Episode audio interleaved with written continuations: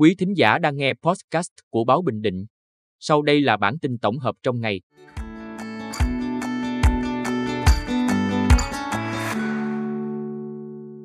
Bản tin tổng hợp ngày 8 tháng 8 của Báo Bình Định có những tin sau, trao tặng nhiều trang thiết bị và quà hỗ trợ cho xã Nhân Châu.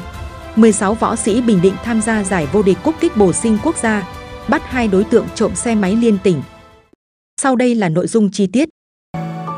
Trao tặng nhiều trang thiết bị và quà hỗ trợ cho xã Nhân Châu. Sáng ngày 8 tháng 8, tại xã Nhân Châu thành phố Quy Nhơn, Đoàn Kinh tế Quốc phòng 516, thuộc quân khu 5, tổ chức trao tặng thiết bị cho nhà văn hóa, thiết bị y tế, tặng quà đối tượng chính sách và hỗ trợ kinh phí xây dựng nhà tình nghĩa trên địa bàn xã Nhân Châu. Tổng kinh phí được trao tặng là 180 triệu đồng từ nguồn đóng góp của cán bộ chiến sĩ đơn vị. 16 võ sĩ Bình Định tham gia giải vô địch cúp kích bồ sinh quốc gia.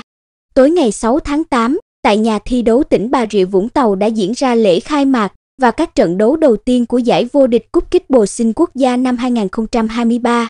Tham gia giải lần này có hơn 360 vận động viên đến từ 34 tỉnh thành ngành, tranh tài ở hai nội dung, lầu kích và full contact. Tại giải này, đội tuyển kích bồ sinh Bình Định có 16 võ sĩ tham gia. Bắt hai đối tượng trộm xe máy liên tỉnh. Ngày 8 tháng 8, Công an thành phố Quy Nhơn bắt khẩn cấp Nguyễn Xuân Hảo, sinh năm 1993 và Đinh Công Đức, sinh năm 2005, cùng ở huyện Hương Khê, tỉnh Hà Tĩnh về hành vi trộm cắp tài sản.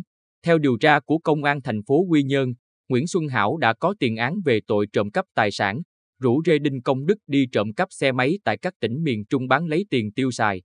Hai đối tượng khai nhận đã thực hiện nhiều vụ trộm xe máy khác dọc biển Quy Nhơn và địa bàn các tỉnh miền Trung.